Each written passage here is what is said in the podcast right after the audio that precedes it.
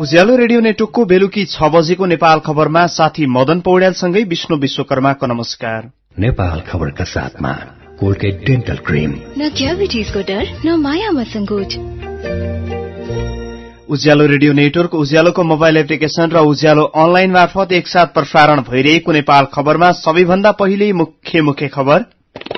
अनुमति बिना नै क्यानाडा भ्रमणमा जान लागेकाले उपकुलपति कोइरालालाई पक्रनु परेको गृहमन्त्रीको दावी प्रधानमन्त्री ओलीले प्रागिक क्षेत्रकै अपमान गरेको कोइरालाको भनाई। गौतम बुद्ध विमानस्थललाई एक वर्षभित्र सञ्चालनमा ल्याउने गरी काम भइरहेको मन्त्री अधिकारीको भनाई। पर्यटन मन्त्रालयले नागरिक उड्डयनको विज्ञ समूहबाट हरिभक्त श्रेष्ठलाई हटायो। मनसून फेरि सक्रिय भएकाले देशका सबैजसो ठाउँमा पानी पर्ने खहरे तथा चुरेबाट बहने खोलामा बाढ़ी आउने भन्दै सावधानी अपनाउन आग्रह। टर्कीमा एकैपटक अठार हजार जना भन्दा धेरै कर्मचारी बर्खास्त बर्खास्त हुनेमा नौ हजार प्रहरी पनि। र त्रिकोणात्मक ट्वेन्टी ट्वेन्टी क्रिकेट श्रृंखलाको उपाधि पाकिस्तानलाई। अब सुनौ पूरा खबर। गृहमन्त्री रामबहादुर थापाले संस्कृत विश्वविद्यालयका उपकुलपति प्राध्यापक डाक्टर कुलप्रसाद कोइराला अनुमति बिना नै क्यानाडा भ्रमणमा जान लागेकाले पक्राउनु परेको दावी गर्नुभएको छ। गृहमन्त्री थापाले विदेश भ्रमणमा नजानु भन्ने सरकारको निर्णय नमानेपछि उपकुलपति कोइरालालाई क्यानाडा भ्रमणमा जान नदिएको स्पष्ट स्पष्टीकरण दिनुभएको हो। राष्ट्रिय सभाको आजको बैठकमा प्रमुख प्रतिपक्षी दल नेपाली कांग्रेसका सांसद बद्री प्रसाद पाण्डेले उपकुलपति कोइरालालाई क्यानाडा भ्रमणमा जान नदिएको बारेमा जवाफ दिन माग गर्नुभएको थियो। संसदलाई जवाफ दिने क्रममा गृहमन्त्री थापाले विदेश भ्रमणमा जान सरकारको अनिवार्य अनुमति लिने व्यवस्था रहेको र त्यसको पालना नभएपछि उपकुलपति कोइरालालाई विमानस्थलबाट फर्काउनु परेको स्पष्ट पार्नुभयो। क्यानाडामा क्यानाडामा आयोजना हुन लागेको सत्रौं विश्व संस्कृति सम्मेलनमा सहभागी हुन त्यसतर्फ जानका लागि विमानस्थल पुगेका उपकुलपति कोइरालालाई विमानस्थलबाटै पक्राउ गरेर हिजो साँझ प्रधानमन्त्री निवास बालुवाटार पुर्याइएको थियो। तर उपकुलपति कोइरालाले भने प्रधानमन्त्री केपी शर्मा ओलीले आफूलाई अपराधी जस्तो व्यवहार गरेको आरोप लगाउनु भएको छ। काठमाडौँमा आज भएको कार्यक्रममा कोइरालाले आफूलाई पक्रन लगाएर विश्वविद्यालयका कुलपति समेत रहेका प्रधानमन्त्री ओलीले सिंगो प्रागिक क्षेत्रकै अपमान गरेको दावी गर्नुभयो। एक वर्षभित्र गौतम बुद्ध विमानस्थललाई सञ्चालनमा ल्याउने गरी सरकारले निर्माणलाई तीव्रता दिएको छ। संस्कृति पर्यटन तथा नागरिक उड्डयन मन्त्रालयका अनुसार विमानस्थललाई आगामी वर्षभित्र सञ्चालनमा ल्याउने गरी निर्माणको काम भइरहेको हो। धावन मार्ग निर्माणको काम भइरहेको विमानस्थलको अहिलेसम्म पचास प्रतिशत काम मात्रै सम्पन्न भएको छ। राष्ट्रिय सभाको आजको बैठकमा विनियोजन विधेयक दुई हजार पचहत्तरमाथि मन्त्रालयसँग जोडिएका विषयमाथि सांसदले उठाएको प्रश्नको जवाब दिँदै मन्त्री रविन्द्र प्रसाद अधिकारीले राष्ट्रिय गौरवको आयोजनाका रूपमा रहेको गौतम बुद्ध विमानस्थल निर्माणको काम तोकिएकै समयमा सकिने दावी पनि गर्नुभयो। संस्कृति पर्यटन तथा नागरिक उड्डयन मन्त्रालयले हवाई उड्डयन क्षेत्र सहज बनाउन गठन गरेको विज्ञ समूहबाट हरिभक्त श्रेष्ठको नाम हटाएको छ। नागरिक उड्डयनका क्षेत्रमा सुझाव दिन मन्त्रालयले गएको चैत पच्चीस गते मन्त्री स्तरीय निर्णयबाट उन्चालिस जनाको विज्ञ समूह गठन गरेको थियो। तर विज्ञ समूहमा रहेका हरिभक्त श्रेष्ठ लाउडा विमान प्रकरणका आरोपी भएको भन्दै आलोचना भएको थियो। आज मन्त्रालयले विज्ञप्ति निकालेर श्रेष्ठको नाम विज्ञ समूहबाट हटाएको जानकारी दिएको छ। आज रातिदेखि देशका साना खोला तथा नदीमा बाढ़ी आउन सक्ने भन्दै सावधानी अपनाउन बाढ़ी पूर्वानुमान शाखाले आग्रह गरेको छ। मनसून फेरि सक्रिय भएकाले आज पश्चिमदेखि पूर्वी नेपालसम्मै पानी पर्ने सम्भावना छ। पश्चिम नेपालका केही ठाउँमा त अहिले ठूलो पानी परिरहेको छ। खोला तथा नदीमा बाढ़ी आउने सम्भावना रहेको शाखाको भनाइ छ। चुरेबाट बहने खोला तथा पहाड़का साना खोलामा बाढ़ी आउने सम्भावना धेरै छ तर कोशी गण्डकी कर्णाली महाकाली लगायतका नदीमा बहाव बढ़े पनि खतराको तह पार गर्ने सम्भावना भने नरहेको शाखाले प्रश्न पारेको छ। भिरालो जमीन र यसअघि पहिरो गएका ठाउँमा बस्न पनि जोखिम हुने भन्दै शाखाले सावधानी अपनाउन भनेको छ। गत हप्ताको झरीपछिको बाढ़ी र पहिरोले पच्चीस जनाको ज्यान गएको थियो भने तराईका धेरै ठाउँमा डुबान भएको थियो। ससुराको काजक्रिया गर्न बुहारीलाई वञ्चित गरेको भन्दै झापा अर्जुनदारा आठका तिलक गौतमको परिवारलाई स्थानीय सिंहदेवी समाज सुधार समितिले सामाजिक बहिष्कार गरेको छ। समितिका अध्यक्ष सूर्यबहादुर श्रेष्ठको अध्यक्षतामा आज भएको भेलाले असार एक्काइस गते निधन भएका ससुरा खड्ग प्रसाद गौतमको काजक्रिया गर्न कान्छी बुहारी चौबिस वर्षीय अमिता रिजाल गौतमलाई रोक लगाएको भन्दै गौतम परिवारलाई सामाजिक बहिष्कार गर्ने निर्णय गरेको हो। अमितलाई घरमै काजक्रिया गर्ने वातावरण नबनाएसम्म तिलक गौतमको परिवारलाई सामाजिक बहिष्कार गर्ने समितिले निर्णय पनि गरेको छ। ससुराको निधन भएको थाहा पाएर काजक्रिया गर्न घर पुगेका अमितालाई श्रीमान तिलकसहित परिवारका अन्य सदस्यले गाली गलौज र दबावसँगै हातपात गरेको स्थानीय बासिन्दाको भनाइ छ। घरमा काजक्रिया गर्न नपाएपछि अमिता अहिले मेसिनगर दशमा रहेको डेरामा सात वर्ष र चार वर्षे दुई छोरीका साथमा कोरामा बस्नु भएको छ। उज्यालो रेडियो नेटवर्कमा प्रसारण भइरहेको बेलुकी छ बजेको नेपाल खबरमा बाँकी नै छन्। पिउने पानी नपाएको भन्दै डोटी कारागारमा कैदी आन्दोलनमा।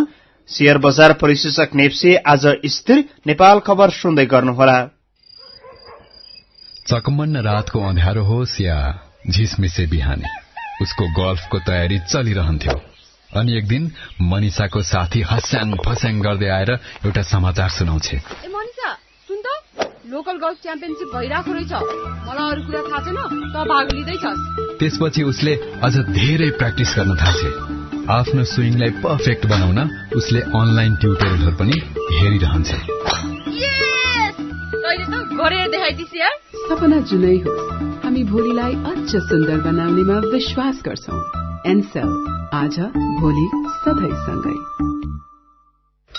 ए बुढी धानको बेरमा पनि रोप्नका लागि तयार भइसकेछ त। हो र? उसो भए म बिहानै खेतलाई खोज्न जान्छु। रोपाई गर्ने त भनियो खेतमा मल खादको तयारी पनि त गर्नुपर्ने। ए सुन त रेडियोमा धान खेती सम्बन्धी महत्वपूर्ण कुरा भन्दैछ। अनि यो धान खेती गर्दा जमिनको तयारीपछि मल खाद प्रयोगको विधि पनि बताइदिनुहोस् न। ल सुन्नुहोस्। रोपाईको लागि एक कट्ठा जमिन तयार गर्दा पन्ध्रदेखि बिस डोको गोबर वा कम्पोस्ट मल सवा दुई किलो डिएपी एक किलो छ सय पचास ग्राम पोटास मल सात सय ग्राम जिङ्क र दुई किलो सात सय अस्सी ग्राम युरिया आवश्यक पर्छ। अब एक किलो आठ सय दस ग्रामका दरले गाजिने र बाली पोटाउने बेलामा युरिया छर्नु पर्छ अनि अर्को कुरा मल छर्दा जमिनमा पानीको मात्रामा पनि विचार पुर्याउनु पर्छ कि? पर्छ नि। खेतमा पानी बढ्यो भने पानी घटाएर मात्र मल छर्नु पर्छ काम लाग्दो कुरा भन्यो है आज रेडियोले बुढी। त्यही त बुढो। थप जानकारीका लागि कृषि मन्त्रालयको टोल फ्री नम्बर सोह्र साठी शून्य एक पञ्चानब्बे शून्य शून्य शून्यमा दिउँसो एघार बजेदेखि चार बजेसम्म सम्पर्क गर्नुहोला। युएसए आइडी मार्फत अमेरिकी जनताको सहयोगमा नेपाल सिड एण्ड फर्टिलाइजर परियोजनाद्वारा कृषक हितको लागि जारी सन्देश। सीधा कुरा प्रश्न विचार। यो हो उज्यालो रेडियो नेटवर्क काठमाडौँमा नब्बे मेगा हर्ज नेपाल खबरमा। यतिन्जेल हामीले प्रस्तुत गर्यौं। अनुमति बिना नै क्यानाडा भ्रमणमा जान लागेकाले उपकुलपति कोइरालालाई पक्रनु परेको गृहमन्त्रीको दावी। गौतम बुद्ध विमानस्थललाई एक वर्षभित्र सञ्चालनमा ल्याउने गरी काम भइरहेको मन्त्री अधिकारीको भनाई। अब बाँकी खबर। पिउने पानी नपाएको भन्दै डोटी कारागारका कैदीले आन्दोलन शुरू गरेका छन्। कारागारका लागि छुट्याइएको खानेपानीको पाइप काटेर नजिकैको डाँफे होटलले पानी लिने गरेपछि आफूहरूले पानी नपाएको भन्दै उनीहरूले आन्दोलन शुरू गरेका हुन्। खानेपानी उपलब्ध गराउन माग गर्दै उनीहरूले नाराबाजी सहित प्रहरीलाई प्रहरी कारागारको मूल गेट समेत खोल्न दिएका छैनन्। डोटीका प्रमुख जिल्ला अधिकारी वीरेन्द्र कुमार झाले कारागारका लागि छुट्याइएको पाइप काटेर पानी लिने होटल संचालकलाई कारवाही गर्ने बताउनु भएको छ। शेयर बजार परिसूचक नेप्सी आज स्थिर बसेको छ। कारोबार हुने हप्ताको अन्तिम दिन गत बिहिबार छत्तीस अंकले बढ़ेको नेप्से आज उतार चढ़ाव हुँदै स्थिर बसेको हो। आज दिउँसो एक समय सोह्र अंकसम्मले बजार बढ़े पनि बन्द हुने बेलामा स्थिर बन्दै नेप्से बाह्र सय चौबिस दशमलव तीन नौ बिन्दुमा रोकिएको छ। नेप्से स्थिर रहे पनि कारोबार रकम भने आज बिहिबारको तुलनामा दुई करोड़ बढ़ेर साढे अडचालिस करोड़ पुगेको छ। नेपाल खबरमा अब विदेशको खबर टर्कीको सरकारले एकै पटक अठार हजार जना भन्दा धेरै कर्मचारीलाई बर्खास्त गरेको छ। सरकारले आज बिहान आकस्मिक रूपमा निर्देशन जारी गर्दै अठार हजार छ सय बत्तीस जना कर्मचारीलाई बर्खास्त गरेको अन्तर्राष्ट्रिय संचार माध्यमले जनाएका छन्। बर्खास्त हुनेमा धेरैजसो उच्च ओहदाका कर्मचारी सैनिक अधिकारी प्रहरी र विश्वविद्यालयका प्राध्यापक छन्। बर्खास्त हुनेमा नौ हजार जना प्रहरी रहेका अन्तर्राष्ट्रिय संचार माध्यमले जनाएका छन्। सरकारले आतंककारी समूहसँग कर्मचारीको सम्बन्ध रहेको भन्दै बर्खास्त गरेको दावी गरेको छ। सन् दुई हजार सोह्रको जुलाई महिनामा टर्कीका राष्ट्रपति रिसेप तैयब एर्दोगानका विरूद्धमा सैनिकले कु गरे पनि त्यो प्रयास असफल भएको थियो। त्यसपछि राष्ट्रपति एर्दोगानले आफ्ना विरोधी मानिएका सेना प्रहरी गैर सैनिक कर्मचारी तथा विश्वविद्यालयका प्राध्यापकहरूलाई जेल हाल्ने सेवाबाट बर्खास्त गर्ने तथा अरू विविध खालको कार्यवाही गर्दै आउनु भएको छ। अब एउटा खेल खबर। जिम्बावे अस्ट्रेलिया र पाकिस्तान बीचको त्रिकोणात्मक ट्वेन्टी ट्वेन्टी क्रिकेट श्रृंखलाको उपाधि पाकिस्तानले जितेको छ। आज भएको फाइनलमा अस्ट्रेलियालाई छ विकेटले हराउँदै पाकिस्तानले उपाधि जितेको हो। हरारेमा टस जितेर पहिले ब्याटिङ गरेको अस्ट्रेलियाले निर्धारित बीस ओभरमा आठ विकेट गुमाएर एक सय त्रियासी रन बनाएको थियो। अस्ट्रेलियाका बीआरसी सट्टे छिहत्तर रन बनाए। एक सय चौरासी रनको लक्ष्य पछ्याउँदै जवाफी ब्याटिङ थालेको पाकिस्तानले चार बल बाँकी सधैँ चार विकेट गुमाएर विजयी लक्ष्य पूरा गरेको हो। पाकिस्तानलाई जिताउन फकहर जमानले एकानब्बे र सोएब मल्लिकले त्रिचालिस रनको योगदान दिए। यो क्रिकेट श्रृंखलामा जिम्बावे सहभागी भए पनि कुनै खेल जित्न सकेको थिएन। उज्यालो रेडियो नेटवर्कमा प्रसारण भइरहेको बेलुकी छ बजेको नेपाल खबर सक्नु अघि मुख्य मुख्य खबर फेरि एकपटक। अनुमति बिना नै क्यानाडा भ्रमणमा जान लागेकाले उपकुलपति कोइरालालाई पक्राउनु परेको गृहमन्त्रीको दावी प्रधानमन्त्री ओलीले प्राज्ञिक क्षेत्रकै अपमान गरेको कोइरालाको भनाई। गौतम बुद्ध विमानस्थललाई एक वर्षभित्रै सञ्चालनमा ल्याउने गरी काम भइरहेको मन्त्री अधिकारीको भनाई पर्यटन मन्त्रालयले नागरिक उड्डयनको विज्ञ समूहबाट हरिभक्त श्रेष्ठलाई हटायो। मनसून फेरि सक्रिय भएकाले देशका सबैजसो ठाउँमा पानी पर्ने खहरे तथा चुरेबाट बहने खोलामा बाढ़ी आउने भन्दै सावधानी अपनाउन आग्रह। टर्कीमा एकैपटक अठार हजार जना भन्दा धेरै कर्मचारी बर्खास्त बर्खास्त हुनेमा नौ हजार प्रहरी पनि। र त्रिकोणात्मक ट्वेन्टी ट्वेन्टी क्रिकेट श्रृंखलाको उपाधि पाकिस्तानलाई। उज्यालो रेडियो नेटवर्कमा प्रसारण भइरहेको बेलुकी छ बजेको नेपाल खबर सकियो। बेलुकी आठ बजे नेपाल दर्पणमा हाम्रो भेट हुने नै छ। उज्यालोको मोबाइल एप्लिकेशन र उज्यालो अनलाइन डट कममा ताजा खबर पढ्दै र सुन्दै गर्नुहोला। नमस्कार।